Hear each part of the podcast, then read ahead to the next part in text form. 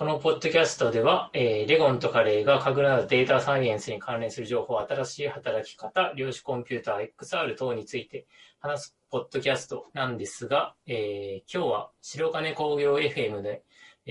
いうポッドキャストですね。で、有名な吉田さんをゲストにお迎えしております。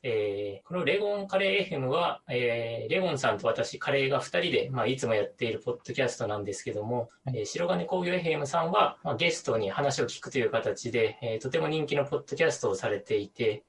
どんな形というか、その秘訣みたいなのをなんかずっと、聞きたいなとかって思ってたんですけど、そしたら吉田さんが、ツイッターとかで来てくれますかみたいに言ったらすごい快諾してくれて、それで今日は来てもらいました。はい、吉田さん今日はありがとうございます。はい、よろしくお願いします。そうですね、まずは自己紹介の方お願いいたします。はい、ポッドキャストをお聞きの皆様、こんばんは。白金工業 FM というポッドキャストをやっています吉田と言います。本日はお招きいただき、お二人もありがとうございます。よろしくお願いします。お願いします。よろしくお願いします。はい、そうですね。ずっと、このね、リスナーの方です、吉田さんのこと知らない方も、いらっしゃると思うので、吉田さんは今、データサイエンティストをされているということで、そうですね、そのなんか自己紹介やデータサイエンスになったきっかけなどを含めて、もう少し教えてもらってもいいでしょうか。はい。今はですね、株式会社ブレインパッドという受託分析をやっているところで、データサイエンティストの仕事をやっています。で、僕は新卒でその会社に入っていて、今で6年目になりますね。という、ずっと受託分析の仕事をしています。で、始めたきっかけとかは、確かに、自分の白金工業 .fm の方でも全然自分の話をしてなかったなってちょっと今更思うんですけど、仕事として、ざっくり言うと、僕はすごい意味のある仕事をしたいなと思っていて、で、当時はその意味のあるっていうのが自分にとっては、プログラミングを書いて物を作って世の中を良くするみたいなことを思ってたんですけど、大学院で受けた授業でデータ分析の授業っていうのがあって、で、それちょうどブレインパッドが寄付講座をしてる授業だったんですけど、で、そこでデータ解析とか、当時は AI とかやってなくて、ビッグデータ処理をして世の中の役に立ちますビジネスをもっと、ビジネスに貢献するようなことを、プログラマーではなくてデータサイエンティストとしてできますみたいなことを言ってて、これはすごい意味がありそうだし、面白そうだし、これから盛り上がりそうだし、難しそうだから、退屈にならなそうみたいな感じで、その時はそう思って就職こっちにしようって思って、プログラマーではなくてデータサイエンスの方に進んだっていう感じですね。そういうきっかけなんですね。そうなんです。なので僕も初めは、全然プログラムとかめちゃくちゃ書ける方ではなかったんですけど、新卒の就活の時に、ニコ動のドワンゴさん受けて、あとブレインパッドも受けて、で、プログラマーになるか、データサイエンティストになるかっていう二択だったっていう感じでしたね。なるほど。大学院は、ご専門というか、どういうことを勉強されてたんですか？大学院は、バイオインフォマティクスっていう分野で、生物学の実験で得られるデータ、試験管を振ってとか、生物を育ててっていうのを、そういう実験データみたいなのを、インフォマティクスで、パソコンでプログラミングとか統計処理をしたりして、データ分析をしてやるっていう、バイオインフォマティクスっていう分野がありまして、それで、生物の遺伝子解析をやったりとか、当時は、僕がやっていたのは、ユーグレナっていう藻類の微生物がいるんですけど、それが、バイオ燃料に向いた油を作るっていうのが知られていて、で、その生物がなんで、どうやってそういう油を作ってるのかとか、なんで作ってるのかみたいなところを遺伝子解析のアプローチから調べるっていうことを、学部生から修士終わるまで、4年ぐらいですかね、やってましたね、そういう研究を。なるほど。白金工業 FM の、社長が出たり高いで言ってましたけど、大学院は SFC でっていう感じでしたよね。はい、そうです、そうです。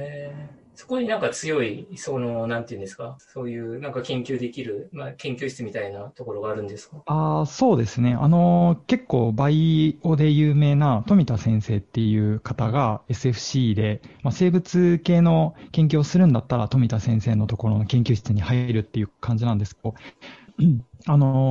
なんかあんまりこの分野ではご存知じゃない人もいると思うんですけど、スパイバーってクモの糸を、まあ、人工的に合成して、それを、はい、衣類に使うとか、まあ、そういうベンチャーを、こう、なんていうか、その研究室出身の人がやったりして、結構そのバイオベンチャーみたいなのを作るのを、まあ、応援してくれるような研究室だったんですよね。で、まあ、そういうのも面白そう、そういう雰囲気が面白そうだなっていうのもあるのと、あと研究室見学行った時に先生がめちゃくちゃ良さそうな人だったので決めたっていうのもあるんですけどなんか一番初めは SFC というキャンパス自体がすごい変わっててめっちゃ面白いよっていうのを当時の在学してた人に聞いて、で、もともと違う大学院に受かっていたんですけど、そっちを辞めて SFC を受け直して修士から行ったっていう、ち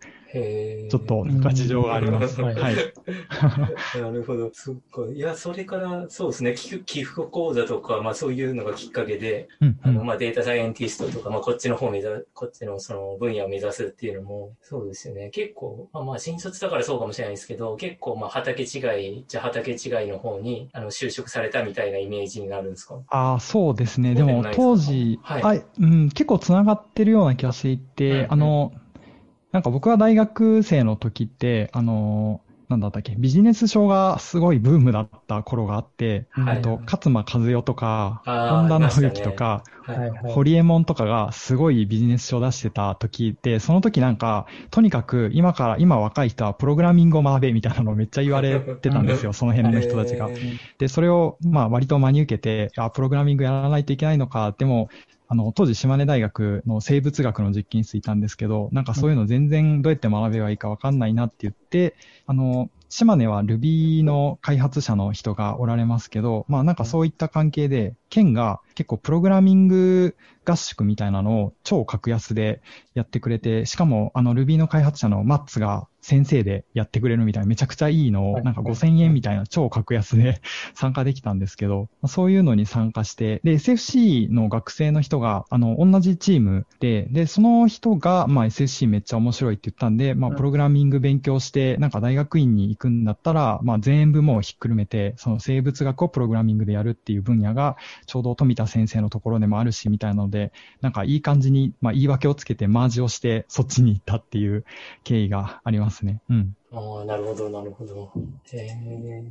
う感じ。学生とかの、はい、Ruby 合宿、毎年、今年はなんかやっぱり中止になったみたいですけど。ああ、そうなんですね。うん。なんかいつも最初にゲーム作ったりとか、なんかいろいろ発表も、はい、聞いてて面白いですね。うん。へえ、なんか勝手に名前出したらちょっと申し訳ない感じもするんですけど、僕がその Ruby 合宿受けてた時に、Ruby の女神って池澤彩香さんってご存知ですか？が一緒のチームだったんですよ。ああ、なるほど。はい。はい。で、彼女が SFC で、SFC がすごいいい場所だっていう、のを聞いて、で、結構僕はだから彼女の影響で SFC に行ったっていうのがあるんですけど、まあなんかそこでプログラミングやっぱり面白いっていう体験をたまたま得られて、まあ今のなんか仕事にまで運よくつながってるかなっていう気がしますね。そこで多分コテンパンにされてたら、ちょっとプログラミングのこっちの道に来てたかがよくわからんっていう気はしますね。なるほど。すごいですね。なんかいろんな縁があって。そうかですね。そうか、プログラミング、Ruby 合宿は、まあ今もされてるのは知ってたんですけど、今年はさすがにコロナでなくなっちゃったんですね。残念ですね。そうですね。はい。やっぱりなんかうちの前いた会社も、新卒の人は一回これに、やってみるというか、一回行ってから、またその Ruby の技術力をつけていくみたいなこともやってましたね。僕もゲームを作りましたね、確か。5名1チームとかで。やったんですけど、まあ当時は何にも本当にできなくて、まあなんか隅っこの方でごちょごちょしてたみたいな感じだったんですけど。はい。いつも楽しそうな写真が流れてきますよね。レゴンさんは、島根におられる、そう、すごい、島根トークをしたいなってずっと思ってたんですけど、なんか、Ruby 界隈のこう島根コミュニティがあると思うんですけど、そっちの方はあんまり、ね、はい、出入りされてないんですか？この最初の時は出入りかなりしてたというか、まあそれ経由でやっぱりこっちに移住したのも決めたのが、はい、大きい一因でしたね。はい、こっちの方で、はい、やっぱりそういうふうに一回こうお試しでこっちの方になんか1週間ぐらい働く、オフィスごとなんか何人かでこっちで島根の方で働いてみるみたいな企画があって、それで実際にこっちのエンジニアの人たちともいろいろ話とか聞いたりして、それで、はい、こっちにもちゃんとそういうコミュニティがあるんだなっていうのでこっち来て、なんで、こっち来た年とかはあれですね、Ruby の、イベントとかも実際に運営側の方に回ったりしていろいろ手伝ったり、うんうん、はい、してやってきましたね。ああ、すごい。行政がやってるプログラマーの移住、はい、のやつは結構人が行かれてるんですか？プログラムを使って。いや、それではないかもですね。自分のはおためサテライトっていうので、まだコロナになる前にリモートワークで地方に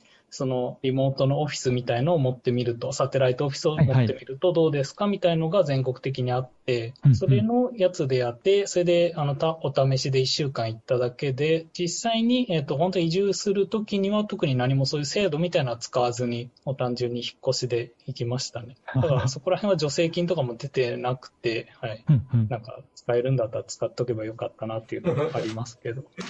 なんかありそうですよね、多分。そうですね。はい。けどね、そのまんま行ってもとりあえず、それで市の人とはもう仲良かったというか知り合いだったんで、なんかここら辺でどういうとこが住むには適してますかとか、そういう相談はできたんで別に、はい、それは大丈夫だったんで、はい、そのまま特に問題もなく、はい、過ごしてましたね。なんか共通の知り合いとか結構いそうな気がしますね、その辺の。もう時期なんで、はい。多分被ってるところもありそうです。あ、なるほどなるほど。なんか僕は結構レゴンさんがどうしてというか、どういう経緯で移住をされたのかっていうのもすごい、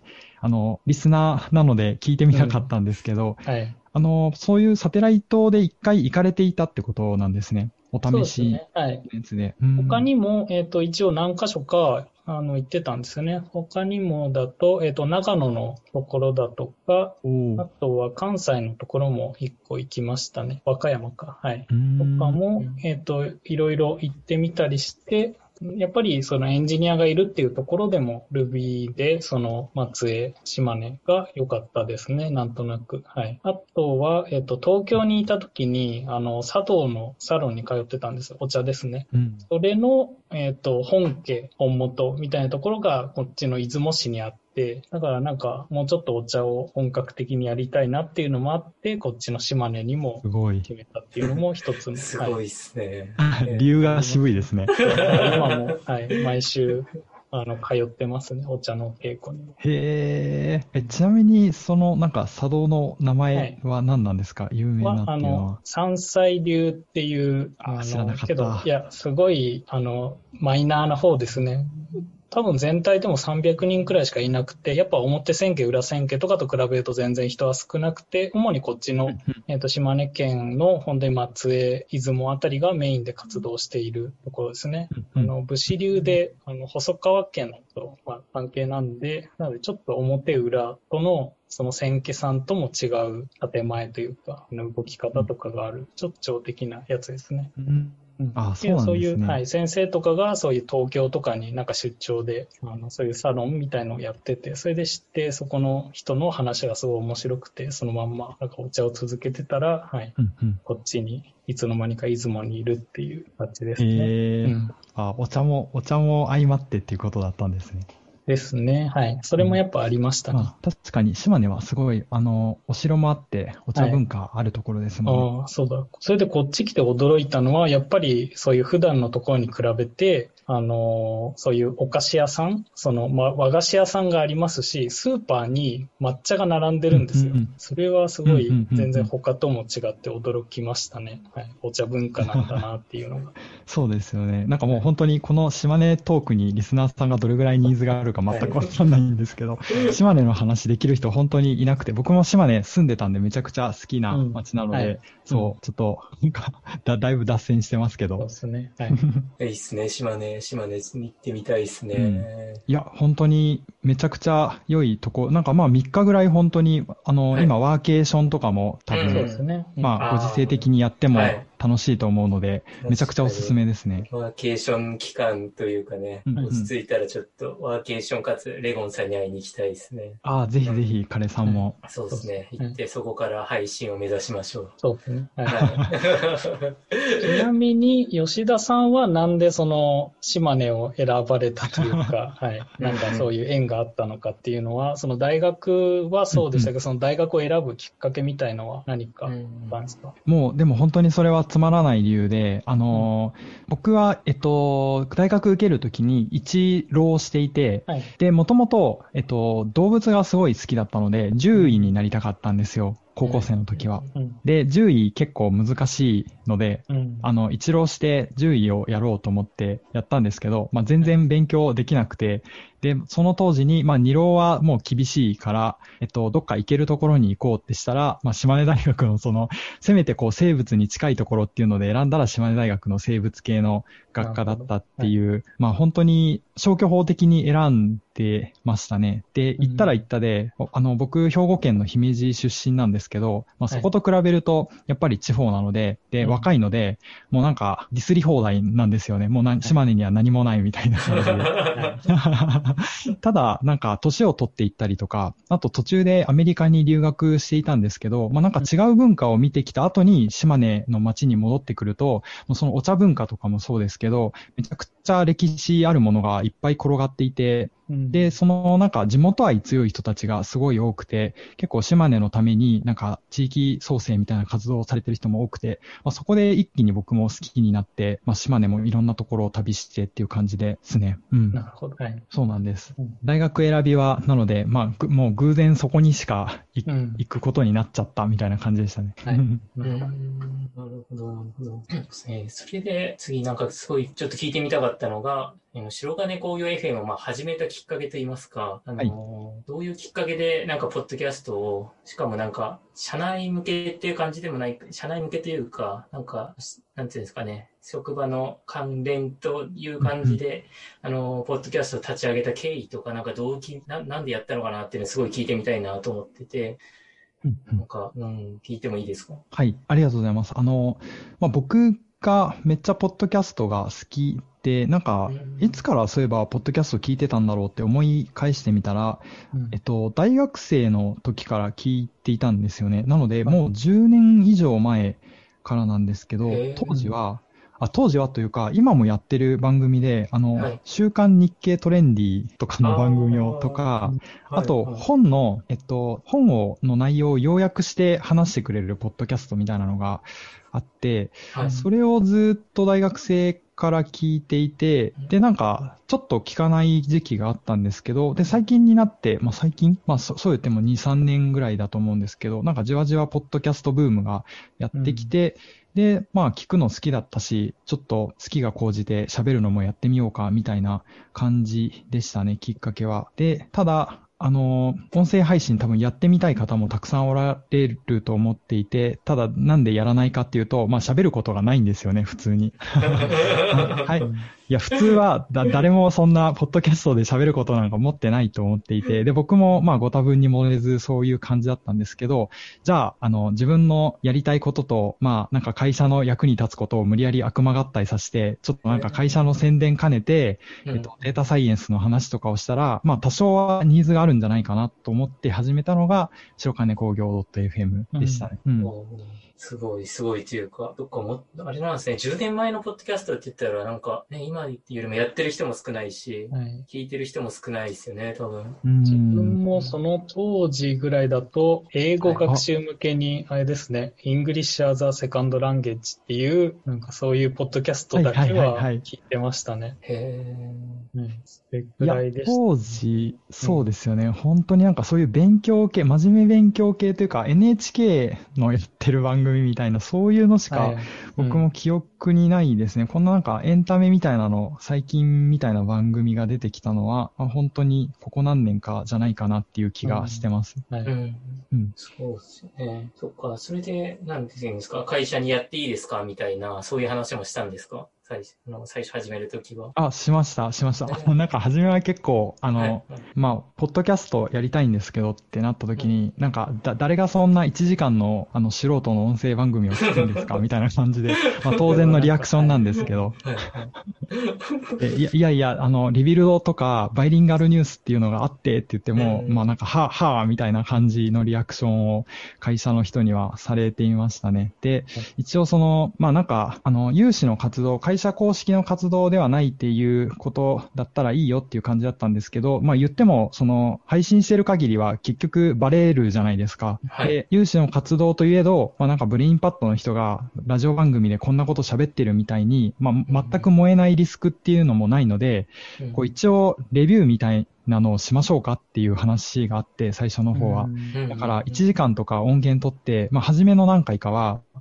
広報の人が僕たちのよくわかんない番組の1時間聞いてもらって、で、なんか OK ですみたいなことをしてもらってたんですけど、まあ途中からなんか我々も結構、真面目にやってるというか、そんな危ないことを喋らないんだねっていうのが分かってもらって、まあ最近は、もう撮ったら勝手に配信してるっていう感じでやってます。うん、すごい、信頼されてますね、かなり。うん、そうです。まあ信頼プラスちょっと1時間だるいっていうのに気づかれたんだと思います。そうですね。結構大変ですもんね。ポッドキャスト、なんかね、仕事として聞くとなるとね、真剣に聞くことになりますしね。でも配信してると、やっぱり、聞いてくださる方がおられて、で、なんか、面接とかに来られる人が、まあ、ブレインパッドさん、ポッドキャストやってますよね、みたいな、あれ聞いてるんですよって言ってくれるんですよ。それがめちゃくちゃ、ありがたくて、それを人事の人とか、まあ、広報系の方が聞かれて、なんか、番組を聞いてるっていう人が最近会社に来る、みたいな感じになって、で、なんか、ありがとうございます、みたいな、まあ、お互いに、その、ウィンウィンの関係に今は慣れてるのかなと思います。ポッドキャストで良かったことといえば、そういうことですね。そうですね。良かったこと、まあ、なんか個人的にはあんまりないかなとは思いますね。確かにたまに、聞いてますよって言ってくださる人がいて嬉しいなと思うんですけど、なんかすごいお得な目にあったかっていうと、まあ、そういうことはなくて、むしろ編集時間とか、多分レゴンさんとかとてもよく、分かってくれると思うんですけど、結構、動画ではないけどめちゃくちゃだるいですよね音声編集も。まあ、なので完全に趣味ドリブンでやっていて、でついでに一石二鳥で会社の宣伝にもなっていて、で会社のメンバーの人たちも、まあ、割と喋ってってお願いしたらいいですよって快諾してくれて、一緒にやってくれる人たちがいてっていうので、今は回っているかなという状況です。そう、いや、そうなんですよね。やっぱゲストが、なんていうんですか、来てくれるだけ、毎回やっぱり新しい、今日は例えば将棋界だとか、今日はディープラーニングのなんですか、歴史だとか、なんかテーマが濃い話をされていて、まあそこがすごいなんか私たちから比べると、まあある意味羨ましいなとかって思ったりしてて、そうなんですよね。そう。あと聞いてみたかったのは、結構3人っていう回が多いと思うんですけど、石田さんと、あと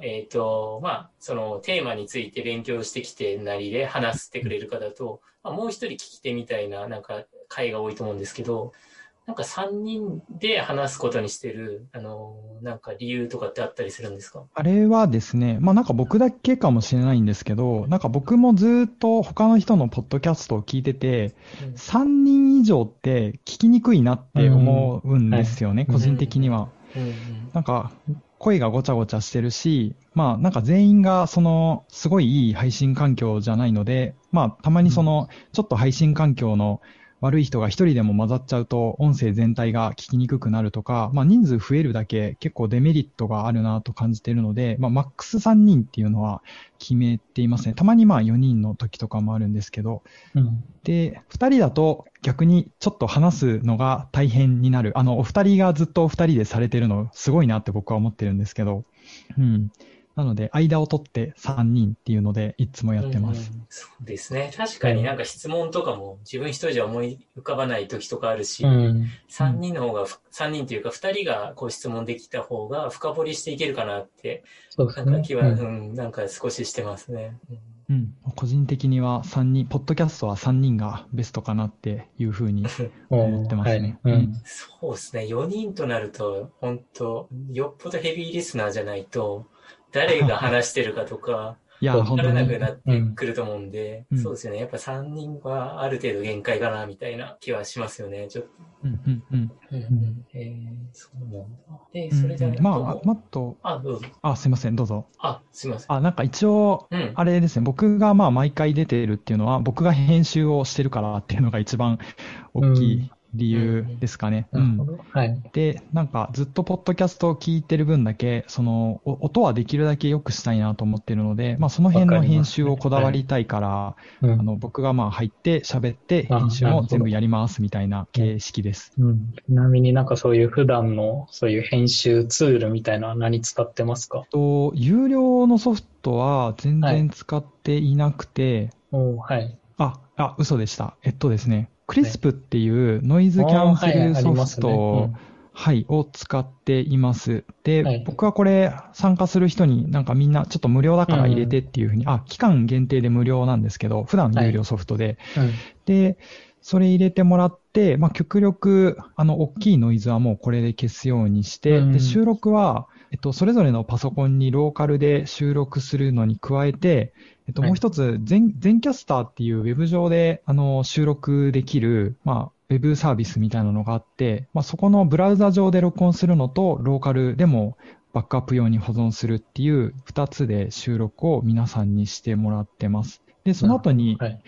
3つの音源を、何でしたっけ、ガレージバンドでマージして、じゃなくて、3つの音源をその前に、あれですね、オーダーシティでノイズキャンセル入れて、リベレーターっていうソフトで、まあ、3人の声の、ミントマックスを合わせてて、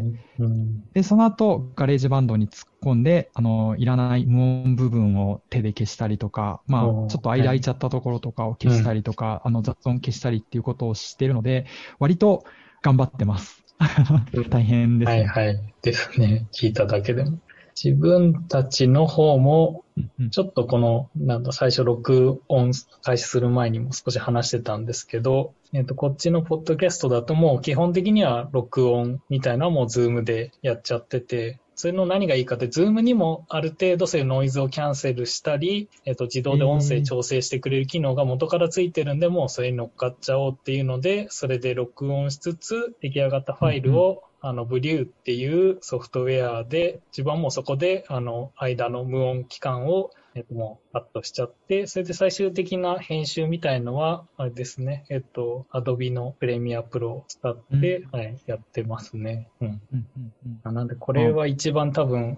すごい楽というか、最低限の編集だけ自分はしてるイメージですね。はい。ああ、いいですね。いや、ちょっとこれ、もうちょっと便利なツールというか、作業しなくてもいい、賢いやつが出てほしいなってずっと思ってるんですけど、ちょっと技術革新待ちですね。この音声処理系編集ソフトみたいなのは。特にそういう無音期間を勝手にカットしてくれたりとか、そういう音量調整みたいな。のがさっさと、できてくれると嬉しいですけど、使うのは多分そういうポッドキャスターとかぐらいだと思うんで、なかなか需要もそんなないのかなっていう気もしますね。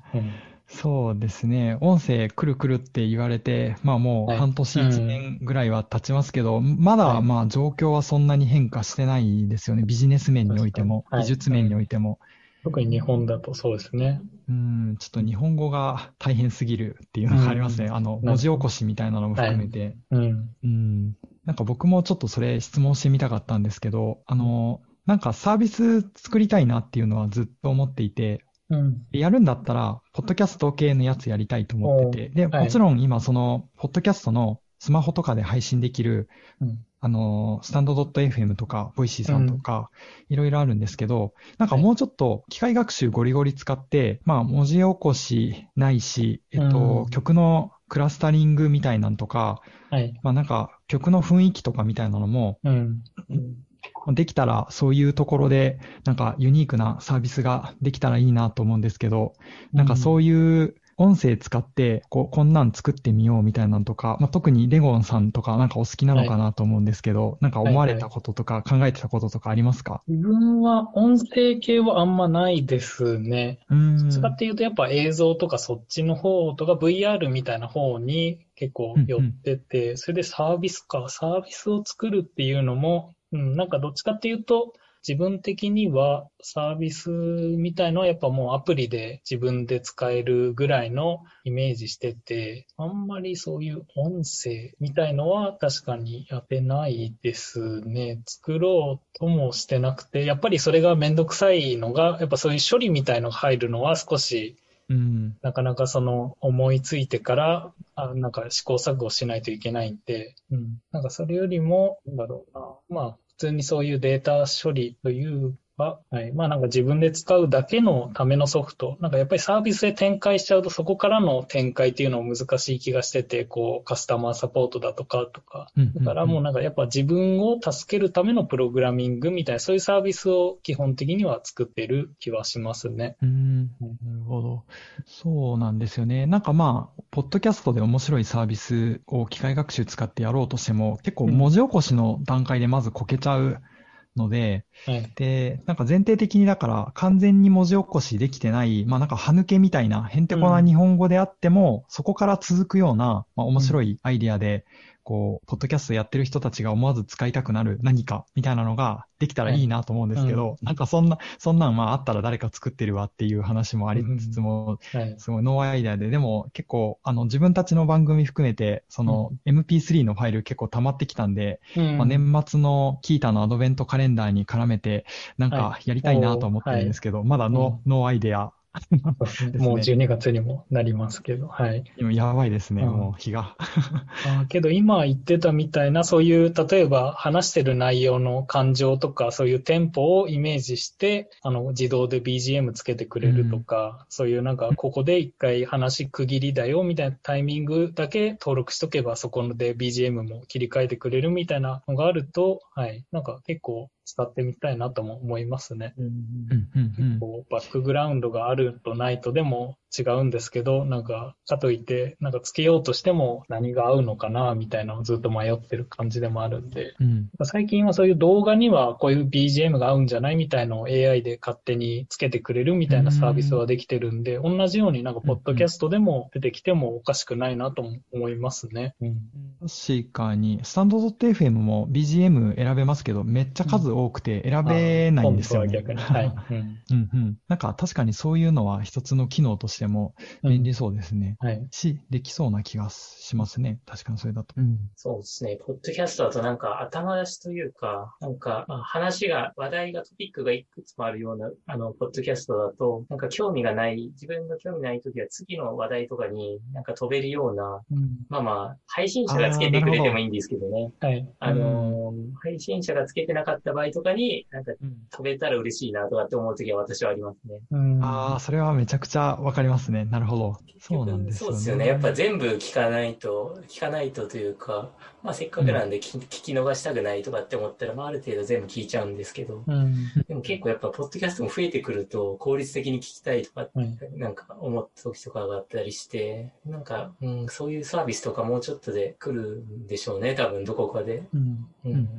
Spotify が確かそういう音声ポッドキャストを使った分析コンペみたいなのを開いていて、なんかちょっとあれちゃんとキャッチアップしてないのでどうなったかわかんないんですけど、まあ、あれの成果次第でまたなんか非連続なちょっと進展があるのかなとか思っていたんですが、まあ、どうなったんだろうな、確かに、うん、そうですよね。コンペやったとかってちょっと前というかもう終わったんですかね、コンペ。結構前の話でしたもんね。はい、うん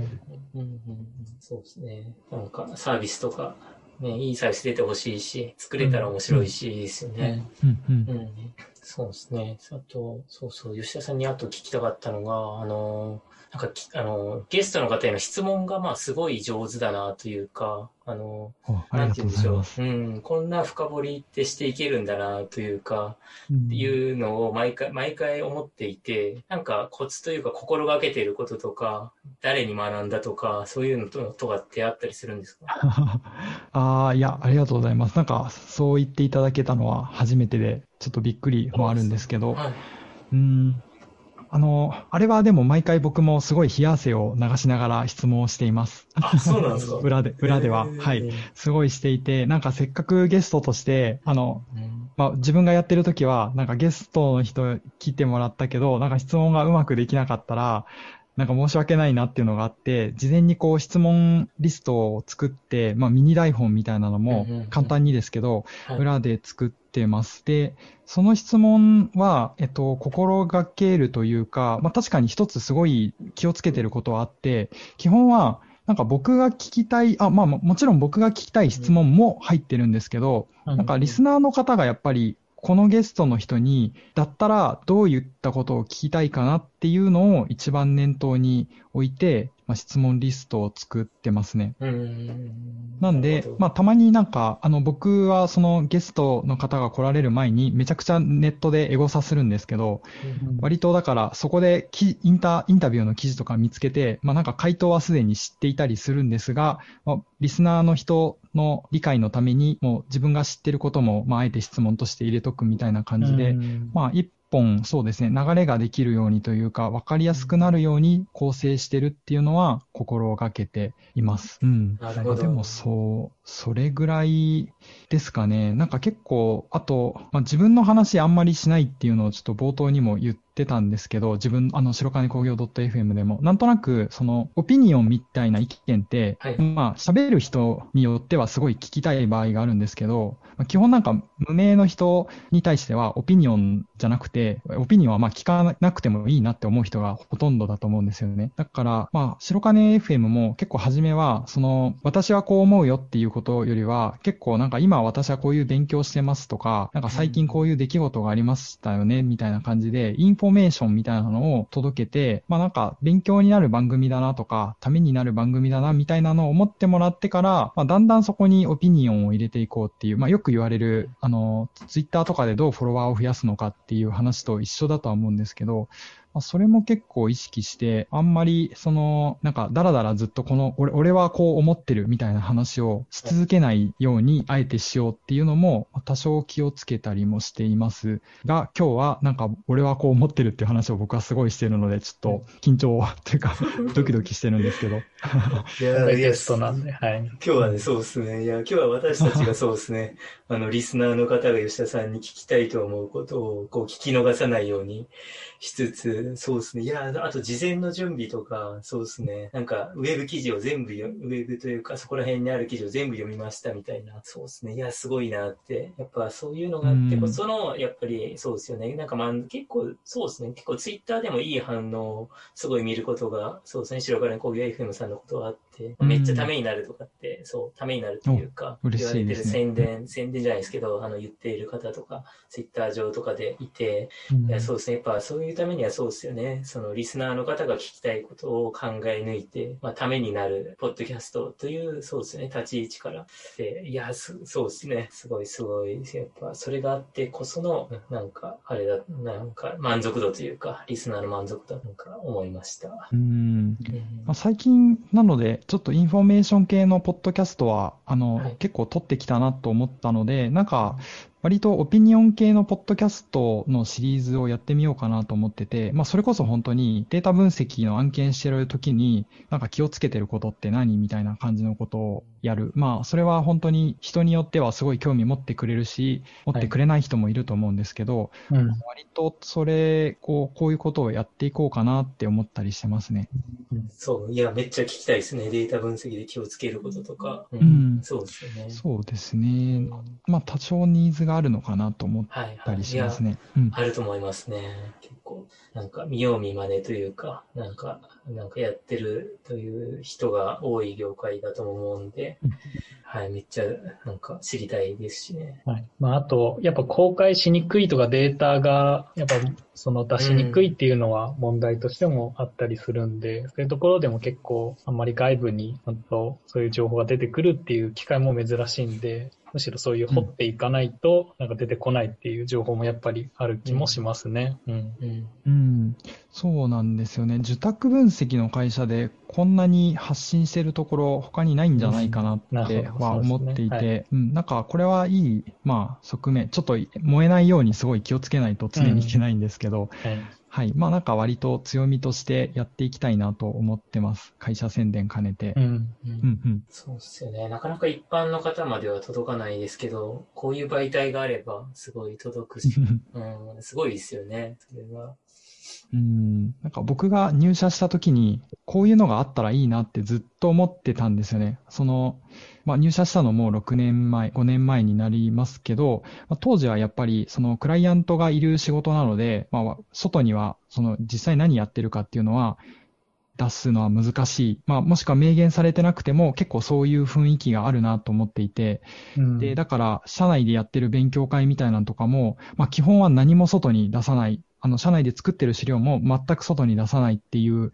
雰囲気があったんですけど、結構それ、ま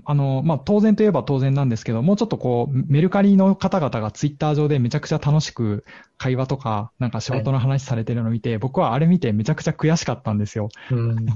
すごい楽しそうだし、あれすごい会社宣伝にやっぱりなってると思うんですよね。はい、だから、白金工業 FM しかり、オープンブレインパッドっていう資料を公開するっていうプロジェクトも有志の人たちとやってるんですけど、まあ、イメージはそのメルカリの人たちみたいに SNS 上で社員が結構楽しく会話をしてたり、こんないい資料出したぞどやみたいなのを、まあ社員の人たちが結構積極的にリツイートとかしてる雰囲気をまあ作りたかったっていうのがありますね。はい、うん。うん。そうですね。SNS とかでそういうふうに外に見えてるっていうのが、はい、かなりいいですね。やっぱり、そういうふうに見えない形で、なんか何やってんだろうって会社より、ああ、ここら辺でこういうふうに楽しそうにやってるんだなっていう、なんかツイッターでもカグラの人とかもすごい楽しそうにこう、バイバイガチャガチャやってて、うんはい、そういう、そうですよね。なんか動物園ができたりだとか、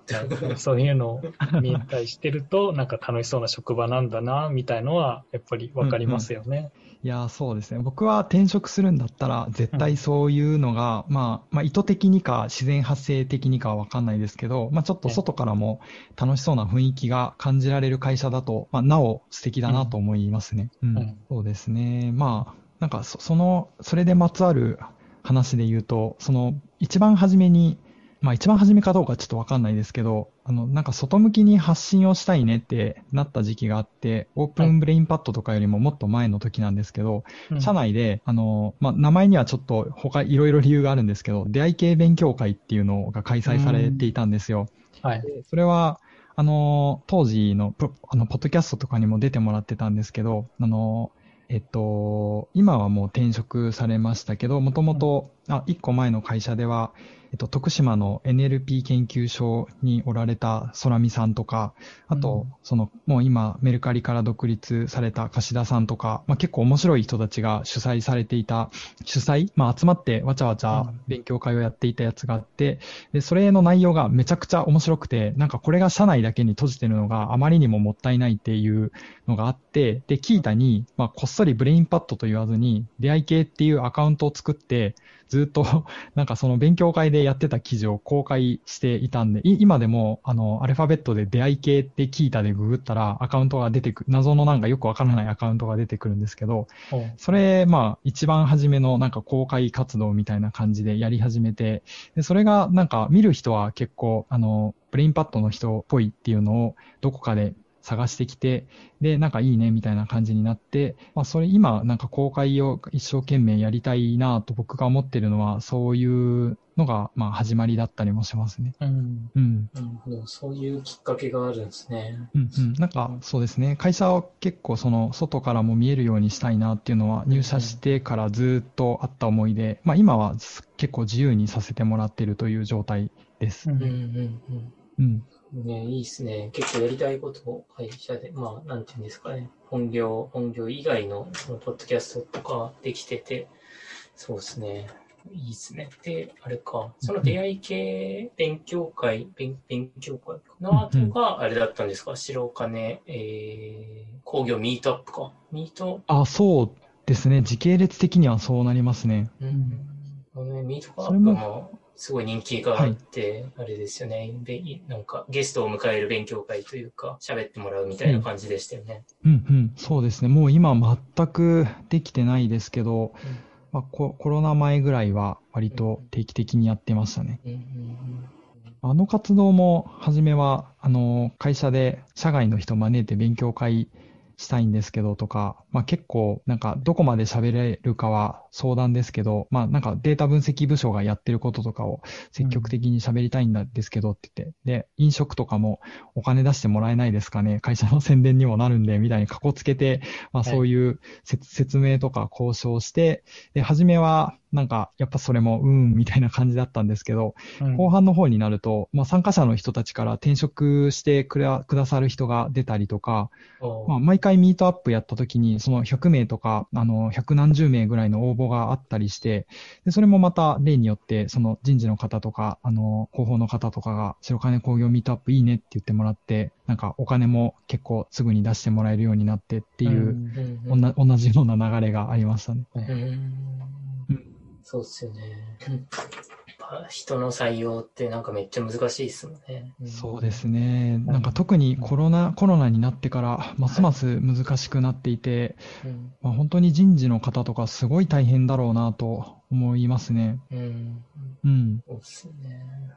なんかそういう中でそのミートアップはちょっとまあやりにくくなりまあやってもオンラインなので、やっぱ直接話してなんか会社の魅力をまああわよくば会社の魅力を知ってもらうみたいなところもオンラインになっちゃうと結構難しいんですけど、なんかそういう意味ではポッドキャストみたいなのとかめちゃくちゃ良いと思うんですよね。社員の人の雰囲気知ったりとか、まあ会社でこういう活動してますっていうのを間接的に知れて、まあなんか言葉をせずに言ったら、その会社のいいところをすり込んでるみたいな感じになって、なんかオンライン状態でもそういう状態になれるかなと思って、まあ我々はそこまで採用に頑張ってやらずに、本当に趣味で、まあネタができたんでなんか喋りますみたいな感じで、広岡さんが論文発表してくれたり、二平さんが喋ってくれたりしてくれてるんですけど、っていう感じでやってます。なるほど。なんか自分たちの今までのレゴンカレー FM はどっちかっていうともうフリーランスと、専業神楽の時代の人というかその2人だったんで、あんまりそういう会社をこう宣伝するみたいのがあんまりなくて、まあその分なんか自由に発言もできてたんですけど。なんかそこで言うと、まあ確かに会社を有名にするっていうのもあるんですけど、なんかそういうところでセルフブランディング的になんか自分をこう人気者にというか、なんか知名度を上げていこうみたいな思いというか、なんか今後、なんかそういうところを、メリットになんか利用していきたいのもあったりはありましたか、最初の頃は。ゼロではないですね、やっぱり。なんか、まあ多少そういう打算的なところもありますが、なんかそれで言うと、ポッドキャストとか明らかに労力の割に、そういう、なんていうんだろう、知名度を上げようっていうのには向いてない、なんかメディアだなってすごい思っていて、それだと多分、なんだろうな。まあ、本当に多分、カグルの勉強した内容をひたすら発信するアカウントとか、まあ、なんかデータサイエンス現場あるあるみたいなのを話すアカウントの方が、多分認知度を上げたりとか、まあフォロワーを増やすみたいな方には向いているかなと、なんかポッドキャストをやりながらは思いますね。なんで、まあ初めは、あわよくばちょっとだけ、吉田さんポッドキャストしてる人ですよねって言ってほしいなっていう気持ちも、なきにしもあらずでしたけど、もう最近はほぼほぼなんか、まあネタができたから喋ろっかぐらいの感じになってますね、本当に。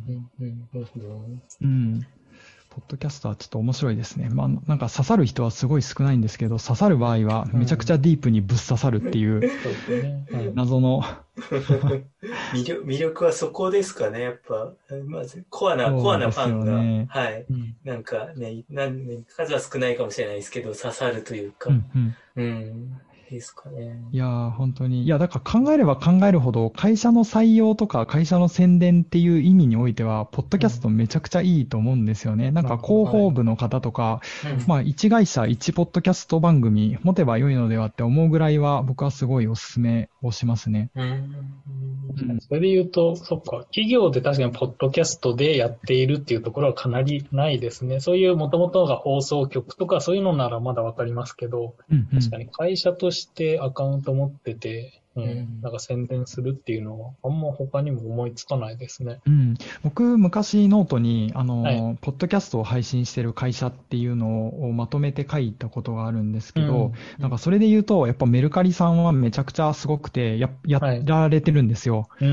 で内容もなんかエンジニア部署のこういう人を今日は呼んできましたとかメルペイのこの担当の人を呼んできましたとか社内で表彰制度があった時にその1位みたいなのを取られた人を呼んできましたみたいな感じでやられてるので、さすがやなと思いますね。うん。はい、業活動とかうまいまあなんか企業のブランディングみたいな意味においては、大抵メルカリさんのブログをググったら、まあなんかやっぱこういう発信してるなっていうのを見つけるので、僕はめちゃくちゃ参考にしてます。はい、あとあった。どういう会社だったかな。でもまあ有名なのはやっぱり古典ラジオ。ですかね、はい、もうなんかむしろポッドキャストで会社の方が有名になったっていうぐらいの感じですよね。あとタクラムとかもすごい有名ですね。タクラムキャストとかは、結構ポッドキャスト聞かれてますか？いろいろと、人よりは聞いてるかなと思いますが、でも割となんかメジャーなやつしか聞いてないので、すごいニッチでみんな知らないと思いますが、これおすすめですみたいなのはあんまり、紹介できないかもしれないです。聞きたかったのは何でしょう？僕聞きたかったのは、このレゴンさんが書いてくださってる質問なんですけど、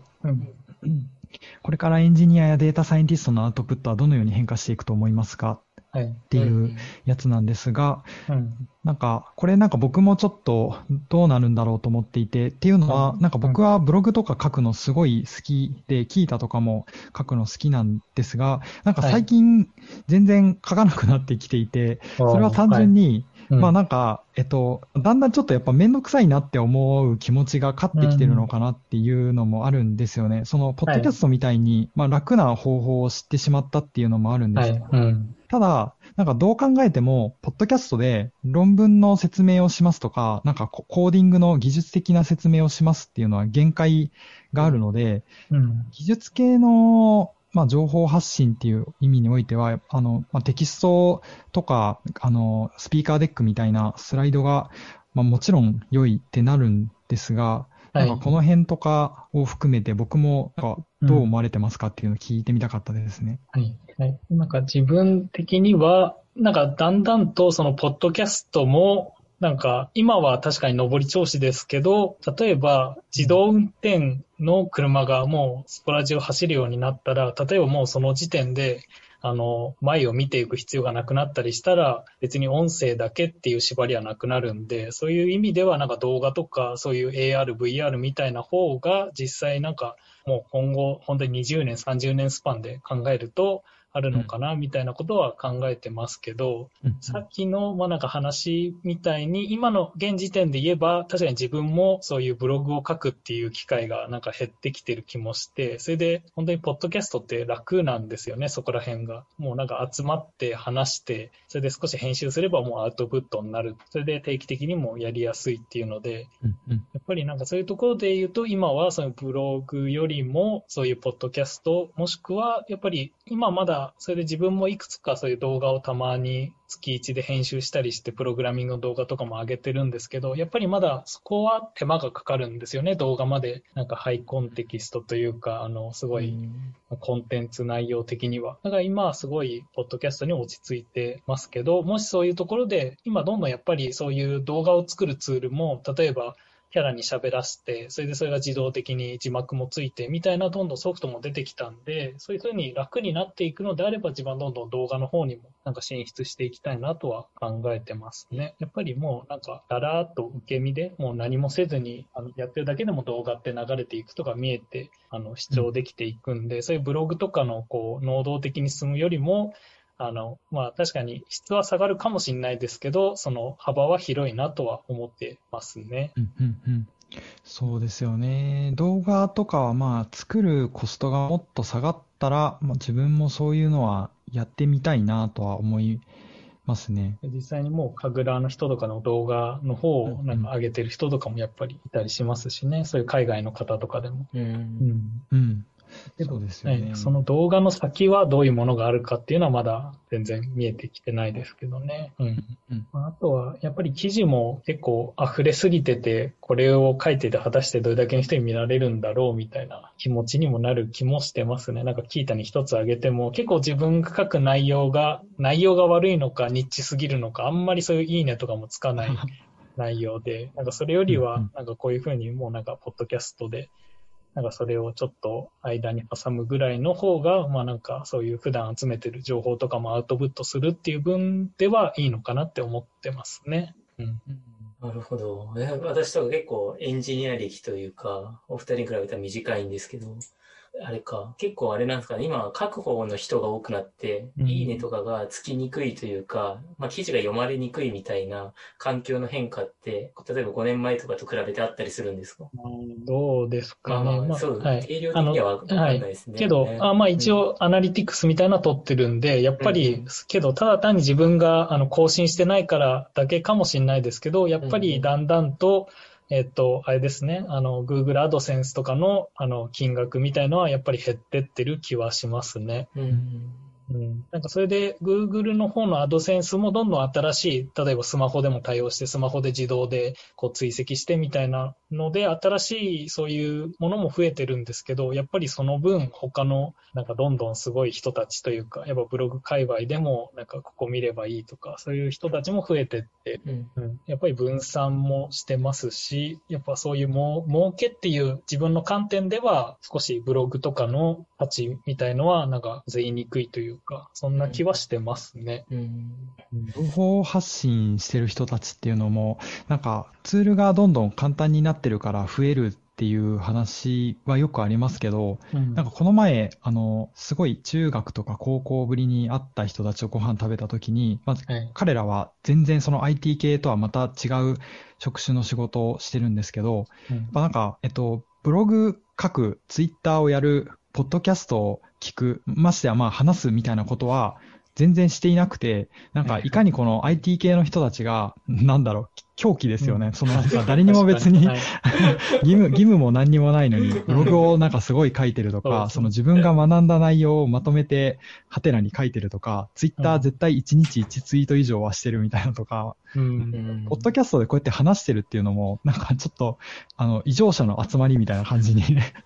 外の人たちから見えて、なんでそんなその SNS をやるのみたいな感じのことを言われて、それはまあ確かに面白いなと思って、ちょっとめちゃくちゃ偏りがあって、世間一般ではどうなんだろうって思ったこともありますね。そうですね。最近はやっとノートとかもそういう発信する、まあ昔も別にアメーバブログとかもありましたけど、それでも確かに一般の人ってそこまでアウトプットする機会っていうのは、そういうフリーランスとかだったらやっぱり自分のそういうセルフブランディングとかでどんどん書いていったりした方が仕事が受けやすくなるとかあるかもしれないですけど、企業に勤めてて、それでその仕事のノウハウを公開して、確かになんか人に読んでもらうっていうモチベーションっていうのは、確かにこっちの、まあもともとやっぱりどうなんですかね、そういう IT をやる人がそういうオープン的なものが好きっていう部分も大きい気もしますね。やっぱなんか自分たちの学んだことを公開するし、それを公開されたのを読んで自分も学んで、それでそれを恩返しじゃないですけどやるみたいな、確かにそういうのは全然世界が違うかもしれないですね。そうですよね。なんか発信するツールが簡単になればなるほど、なぜかその発信する人としない人、情報を取るだけの人っていうのの偏りが強くなっていくっていうのもあるんじゃないかなと思ってて、発信してた人たちはより簡単なツールでもっと発信するようになるし、そうじゃない人たちは、そういう発信者の人たちがより良いコンテンツを作っていくから、自分は発信する必要性をますます感じなくなるというか、摂取し続けるだけで、ネットフリックスの番組みたいにいっぱいいっぱいになるので、っていうような気がしますね。なんかもしかしたら、AI が完成した後の世界の話とかも似たような感じかもしれないですけど、AI をうまく使える人はますますこう豊かになって、AI を使えない人との差がどんどん開いていくみたいな、なんかツールの利便性と人間のクリエイティビティとか発信みたいなのは意外に逆向きかもしれないなとか思ったりしますけど、っていう意味では自分がなんかだんだんそのめんどくさくて発信しなくて他の人たちのコンテンツが面白いからそれ聞いとこうみたいな状態にあるのもまあなんか、まあ個人的にはちょっともうちょっと頑張ってやりたいなとは思ったりもしますね。いやでももうあれですよね、十分まだされてますよね、その、はい、毎週ポッドキャストをしてあれですよね、下調べして編集してってそこまでなかなかできないんで、確かに我ながら会社の人から見て、吉田はなんでこんなことをやってるんだろうって思ってるんだろうなって思ってます。そうですよね。なんでって、お仕事は全然あれですもんね、普通の 本業があって。そうですね。仕事とは全く関係なく。以外のプライベートでやってるみたいな立ち位置ですもんね。土日のどっちかはなんか編集作業で潰すみたいなことも割とあったりしますね。そうですよね。さっきの話聞いてたらかなり時間もかかりそうですし、そうですね。でもやっぱ楽しいからできるみたいな、とこなのかなって思いますよね。そうですね。モチベーションは高くないと、まあこういうのはできないなと思いますね。まあ、次の話題の関係で、ちょっと仕事の話にも関連するんですけど、今のお仕事としては、普通に手を動かす系とかなんですか？それとも、PM 業というか、なんか人をまとめる方が多いんですか？どういうような感じのお仕事されてるのかなとか。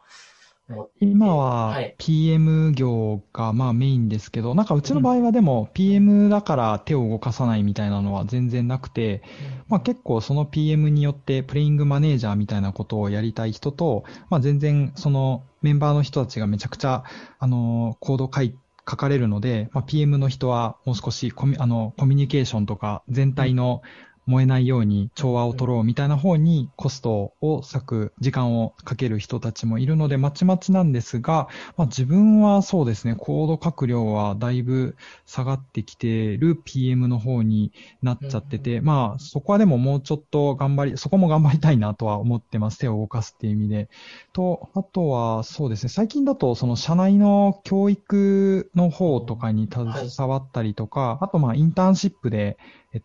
外の学生の人に受けてもらうコンテンツを考えたりとか実施したりみたいな、まあ、そういう採用的な活動のウェイトもだいぶ増えましたね。今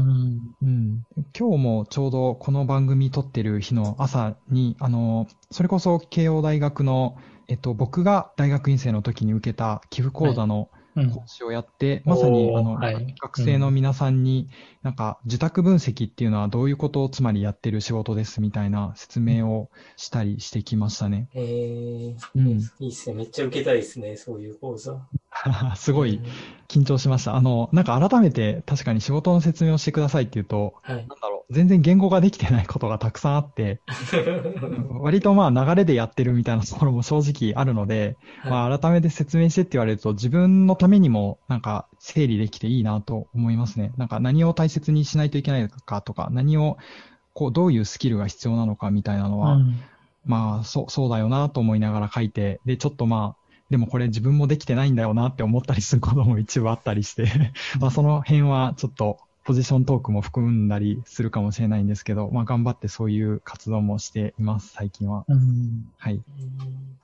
寄付講座は、あれですか？オンラインというか、オンラインですよね。そうだったんですよ。ズームで学生の人はログインして、まあ、先生も講師側もみんなやるっていう感じで、でも、めちゃくちゃ大変ですね、やっぱり。なんだろうな。なんか他の企業さんとミーティングするときとかもそうなんですけど、なんか一般的に多分、電話ミーティングするときのルールみたいなのってそんな決まってないと思うんですよね。その、マイクをつけましょうとか、カメラのオンオフをどっちをデフォルトにするかみたいなのも含めてあって、で、僕の経験では結構いろんな人は今カメラオフで喋るっていうのがなんとなくデフォルトっぽくなっていて、でもそうすると、コミュニケーションやっぱり全然わかんないんですよね。リアクションもわかんないですし、なんか小金だけで判断するっていうのがあって、なんかいろんな難易度は上がってるなと思いました。そっか、カメラオフがデフォルトなんですね。でもそうですね。僕が参加するミーティングとか、まあこういう講義みたいなのは、多分なんか帯域をアップ迫するから、まあオフでもいいよっていうオフレが出てるかもしれないんですけど、はいはい、うん、僕はカメラオンに喋ってくれる人がいたら、なんかすごい嬉しい気持ちに最近なったりもしますね。で言うと、前、うん、やっぱ顔出すのって、やっぱ最初はなんか抵抗もあるんですけど、それもなんかやっぱ慣れな気もするんですよね。うん、なんか自分の前いた会社だと、リモティっていう、そういうリモートワークツールみたいのを作ってて、それも、こう、どれくらいかな、何秒間隔で、こう、カメラがパシャパシャって撮って、なんかそこに人がいるよ、パソコン前にいるよみたいなのを、こう、チャットルームのアイコン代わりとして使ってるんですけど、やっぱ最初は結構違和感あるんですよね。なんか撮られてるから、こう、なんか動けないというか。けど、やっぱり、それをもう1ヶ月2ヶ月使うと慣れてきてとか、それで実際にもうなんか普通にズームとかの会話もまあ普通にカメラオンにしますしとかで、うん、なんかけどやっぱそこって慣れっていうものはなんか必要な気はしますね、最初の頃だと、うん、いやそう思います、うん、けどそれをお客さん側になんかお願いしますっていうのもやっぱ難しい気もして、はい、そうですよね。結構、まあ、日本人の場合、まあ、日本人って言ったら主語がでかすぎるかもしれないですけど、なんか割と、うん、まあ一般的にズームミーティングするんだったらカメラオンにしようねみたいな認識があったら、まあ、もう少しみんな結構ハッピーになるのかなと思ったりもしますが、まあ、そういうなんか通信帯域がみたいなとかもあるっぽいので難しいですね、はい、うん、なんかそれで言うと、はい、うん、はい、あ、すいません、どうぞ。なんか最近ツール系で言うと、その、ズームとかだと、まあ、こうやって顔出しするの結構大変だからっていう意味で、うん、はい、スペーシャルチャットってわかりますかね？はいはい、うん、なんかあれ系のツールはとても良くて、なんか内容としてはその多分物理距離みたいなアイデアが入ったまあチャットツールみたいな感じで、アイコン同士が近いとまあ声が大きく聞こえて、離れてもまあ聞こえないというか声がちょっとちっちゃく聞こえるみたいなで、近寄るとまあ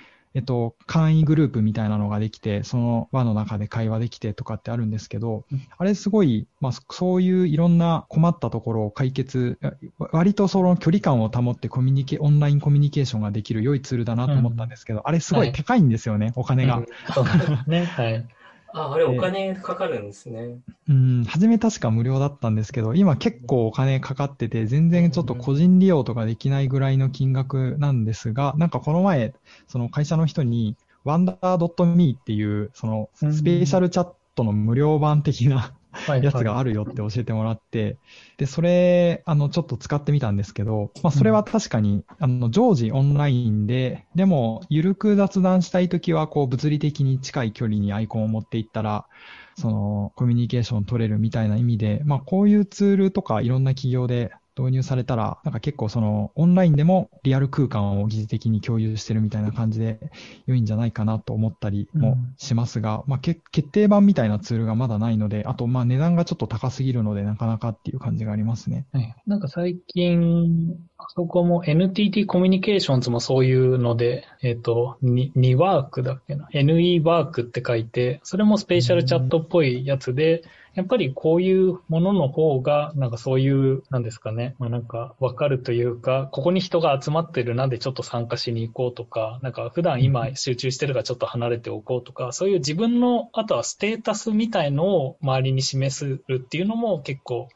大事だなというのを感じますね、こういうツール使ってると。うんうん、へえ、あ、いいですね、2ワーク。これ、まあ多分、これ系のツールを結構現実的な金額でサービスできるだけで、なんか爆発的に儲かるのではって思ったりもするんですけど。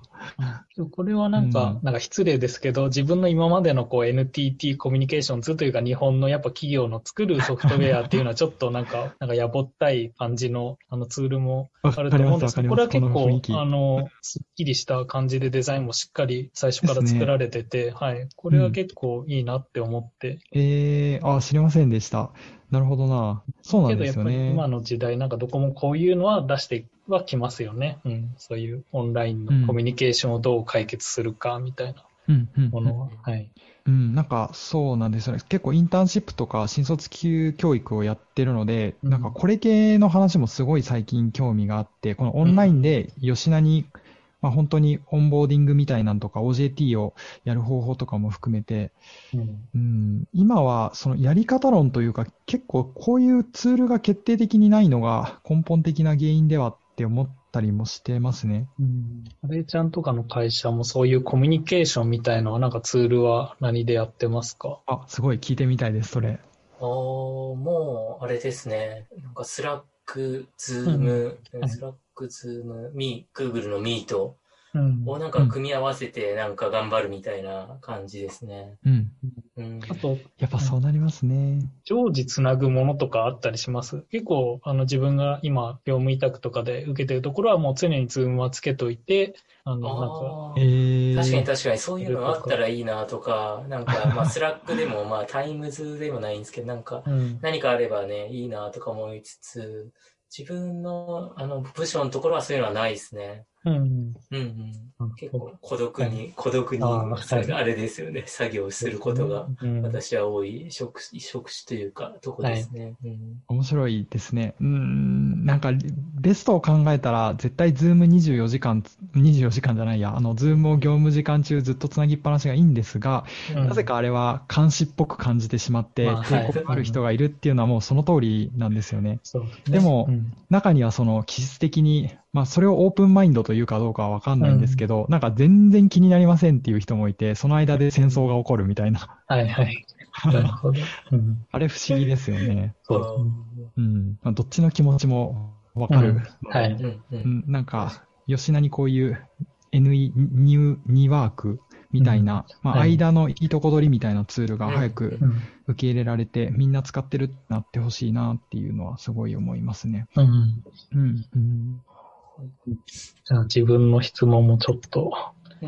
吉田さんの方で今後なんかこの分野をもうちょっと極めていきたいとか、なんか取り組んでみたいみたいなのはあったりしますか？もしくはそういうコミュニティを今後はこういうコミュニティを作っていきたい、今はそういうポッドキャスト、前まではその白金工業のミートアップがあってコミュニティみたいなのできてましたけど、そういうもうちょっとポッドキャストをコミュニティ化していきたいとか、別のところでとか、分野コミュニティ、ここら辺の話が出たらな。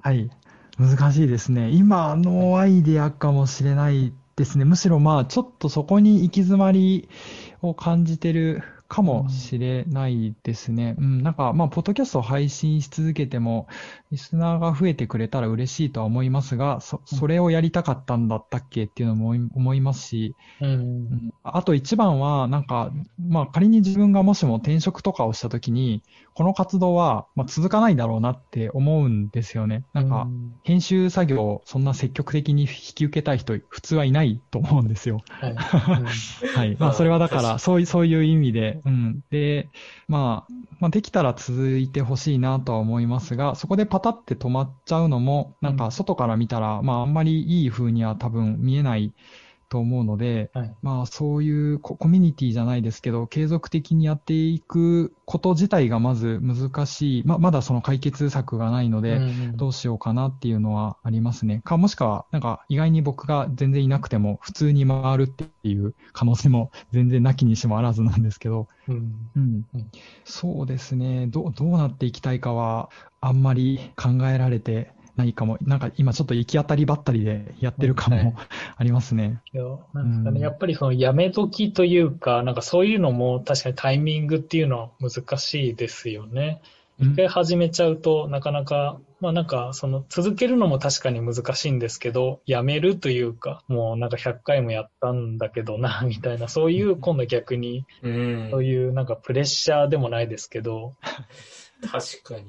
そういうものがあると、じゃあいつ辞めるんだとか、なんかそういうこともなんか最初に考えておくというか、常に少しは意識しておく必要もあるのかなとは思いますよね。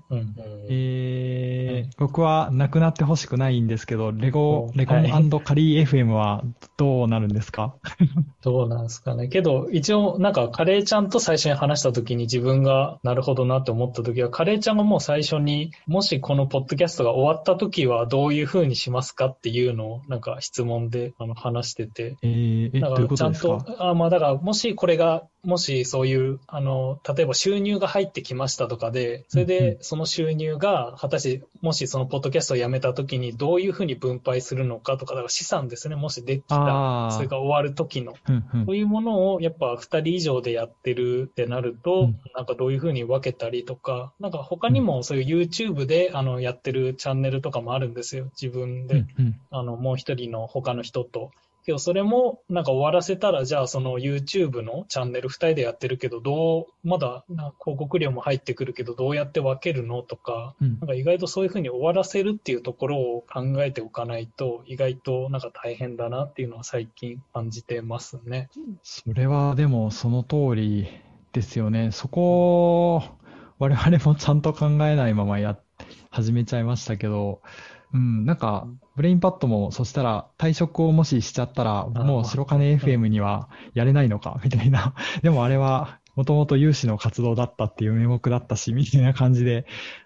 でもまあ別に揉めたりはどっちみちしないと思いますけど、確かに終わりをどうするかっていうのはまあ話しても良さそうな気はしますね。まあけど一応こっちも別に終わる予定は何もないんですけどね。はい。あ、よかったです。だけど、はい。まあ続けられる限りはとは思いますが、はい。あ、そうか。そこで言うと、はい。他に何かそういうポッドキャスト的な目標みたいのはあったりするんですか？今、白金工業 FM さんのところで。目標、年次でもなんかそういう将来的なところで、僕はなんか初め社長を呼んだら、はい、もうゴールだみたいに思っていたら意外に早く、でもそうなんですよ。なんとなく草野さんと社長と会った時に、なんか出てくれませんかって気軽にポロッと聞いてしまったら、いいですよって言われたので、なんか予想以上早く話すことになってしまったと思って、まあそれはそれでいいんですが、そうですね、それも目標か、今ないですが、でも今、まあちょっとなんかアナリティクスとか見た感じでも全然本当にリスナーが少ないので、まあ単純にもうちょっと聞いてもらえるように、なんか割と聞きやすい番組とか、もうちょっと短い番組とか、ちょっとやり方は工夫したいなとは思ってますね。クロースさせるみたいな意味で、もうちょっと人気番組になるまでは取り組んでみたいなと個人的には思ってます。自分たちの目標といえば、とりあえずはそういう、まずはその収入益化というか、ちゃんと収益が出るようにみたいなことも考えてるんですけど、なんか最近、やっぱアンカーっていう今とこで配信してて、それがSpotify にも買収されて、それで最近ダッシュボードになんかちゃんとお金のウォレットの金額とかが出るようになってきて、これはもしかしたら日本でもなんかそろそろ広告始まんじゃないかなとか期待してるんですけど、けどまだまだなんかそこら辺の収益化ができてないんで、そこら辺がとりあえず今自分としては目標ですね、そこの。それ楽しそうですね。なんか音声で収益化できたら。はい。我々は仮に収益化できても会社にドメイン代とか払ってもらってるんで、会社に全部戻すしかないと思いますね。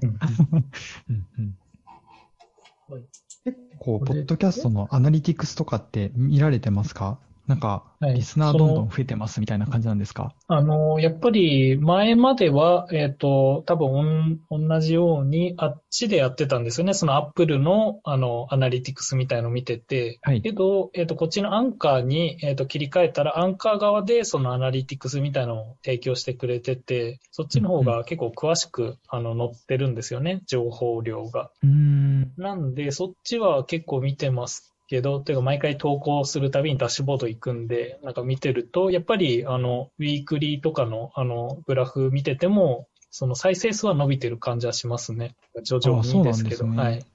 それ感覚にも合ってる感じですか？正しく数字なんかどれぐらい取れてるんだろうって思うんですけど。けど感覚がだから全然フィードバックがほぼないんで分かんないんですよね。わかります。そうですよね。そういうものですね、やっぱり。だからなんでこの回だけ微妙に大きいんだろうとかっていうのはたまにあったりして、なんか全然知らないところでそういう宣伝されてたりするのかとか、もうそれも全然わかんない状態ですね。結局どっから来たのかとかはあんまりわかんない状態で、誰が聞いてるはわかるんですけど、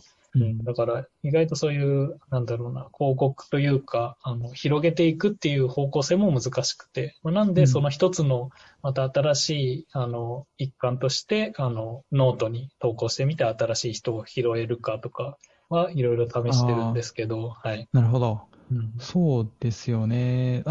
なんかアナリティクスみたいなのが全然当てにならないので、我々も、なんか何をモチベーションに、モチベーション、自分だけかもしれないですけど、モチベーションにしてるのは、ツイッターのポッドキャストアカウントを作ってるので、それが増えていったら、なんか嬉しいねっていう感じで、ちょっとだけモチベーションに頑張ってますね。で、ツイッターは、なんか確かにフォロワー割と増えていってるんですけど、でも、何も特にコメントとか、ハッシュタグつけて感想とかもないので、このなんか、増えていってもらっているが、これは一体何なんだろうっていう気もしないこともないですね。本当にリビルドとかが特殊すぎて、いやー、そうですよね。ああいうリアルタイムでコメントがつくとかも、基本ないですからね。なんかリビルドとかバイリンガルニュースはすごい儲かってるっていう話は聞きますね。なんかグッズとかを販売したりとか、プレミアムプランみたいなのを独自に持たれてるからっていう話ですけど、なんかポッドキャストで本当に稼ぐんだったら、そっちパンビジネス的な方向に行くんだなっていう。広告が出せない分、やっぱそっちの方に収益が目指すんだったら今はやるしかないんですよね。音声広告、全然ポテンシャルあると思いますけど、ね、いつまでもあれ耳に残るので、なんかもっと、確かに、ポテンシャルはめっちゃ高いと思いますが、一向に流行らない。ちょっと不思議ですね。そうですよね。本当今年こそはとかね、今が伸びてるとか言うけど、そうですよね。あまり見える変化は、今のところは感じてない気がしていて。そうですね。ポッドキャスト元年みたいなのが、なんか何年か続いてるみたいな状態で。VR 元年とかもいろいろ、ずっと元年が続いてたりするんで。ここで言うとやっぱりカグルみたいなものは本当に伸びているというか、例えばなんか質問というか、リスナーさんからの質問でカグルはやっていますかっていうのもあって、これはなんかそういうコンペ気になってるとかあったりしますか？これがですね、僕はなんか恥ずかしながら全然カグル参加できていなくて、本当にアカウント作って何個か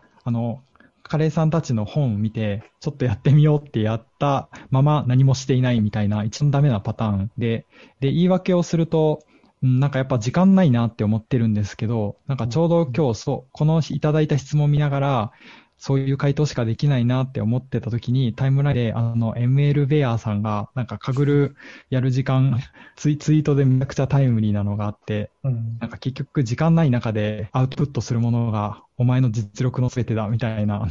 左利きのエレンのコマが貼られてて、いや、もうなんかその通りですいませんでした、みたいな気分になりましたね。時間ないっていうのはちょっと何にも言い訳にならないので、精進をしたいと思います。あと普通に考えて、絶対カグルは、我々みたいな自宅分析の人たちはやった方がいいというか、ちょっと強めに言うならやるべきだなとは感じていて、昔に、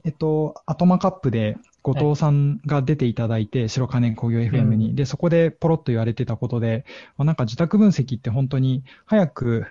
どういうお題でも、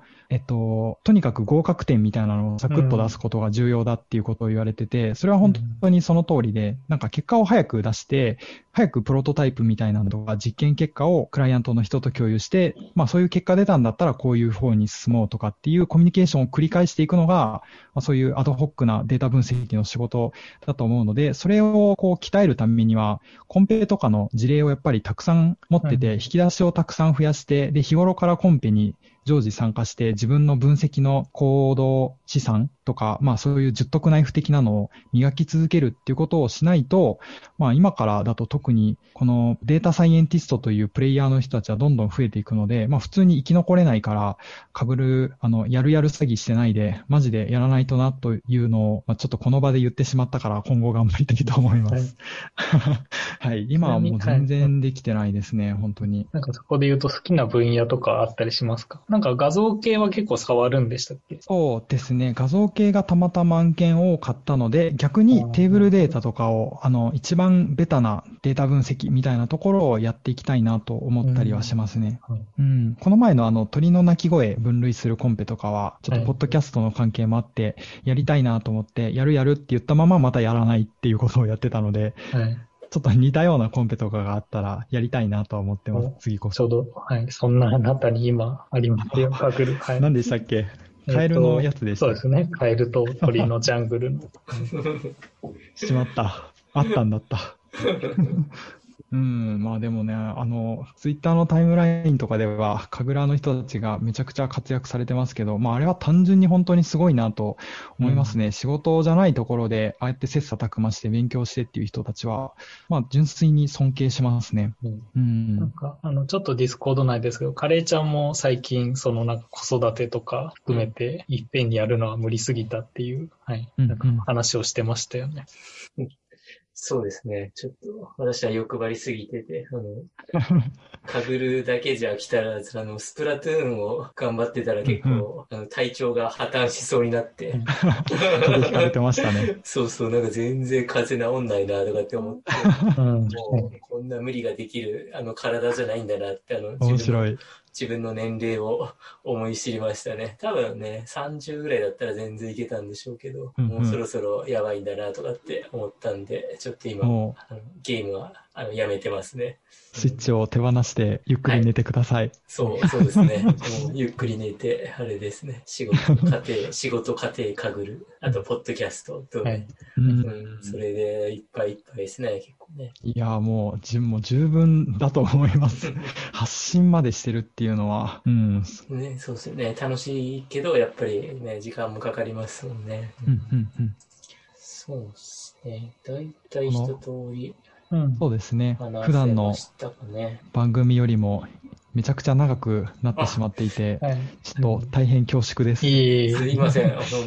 お付き合いありがとうございます。うん、いえ、もう僕の方が、はい。そうですね。また、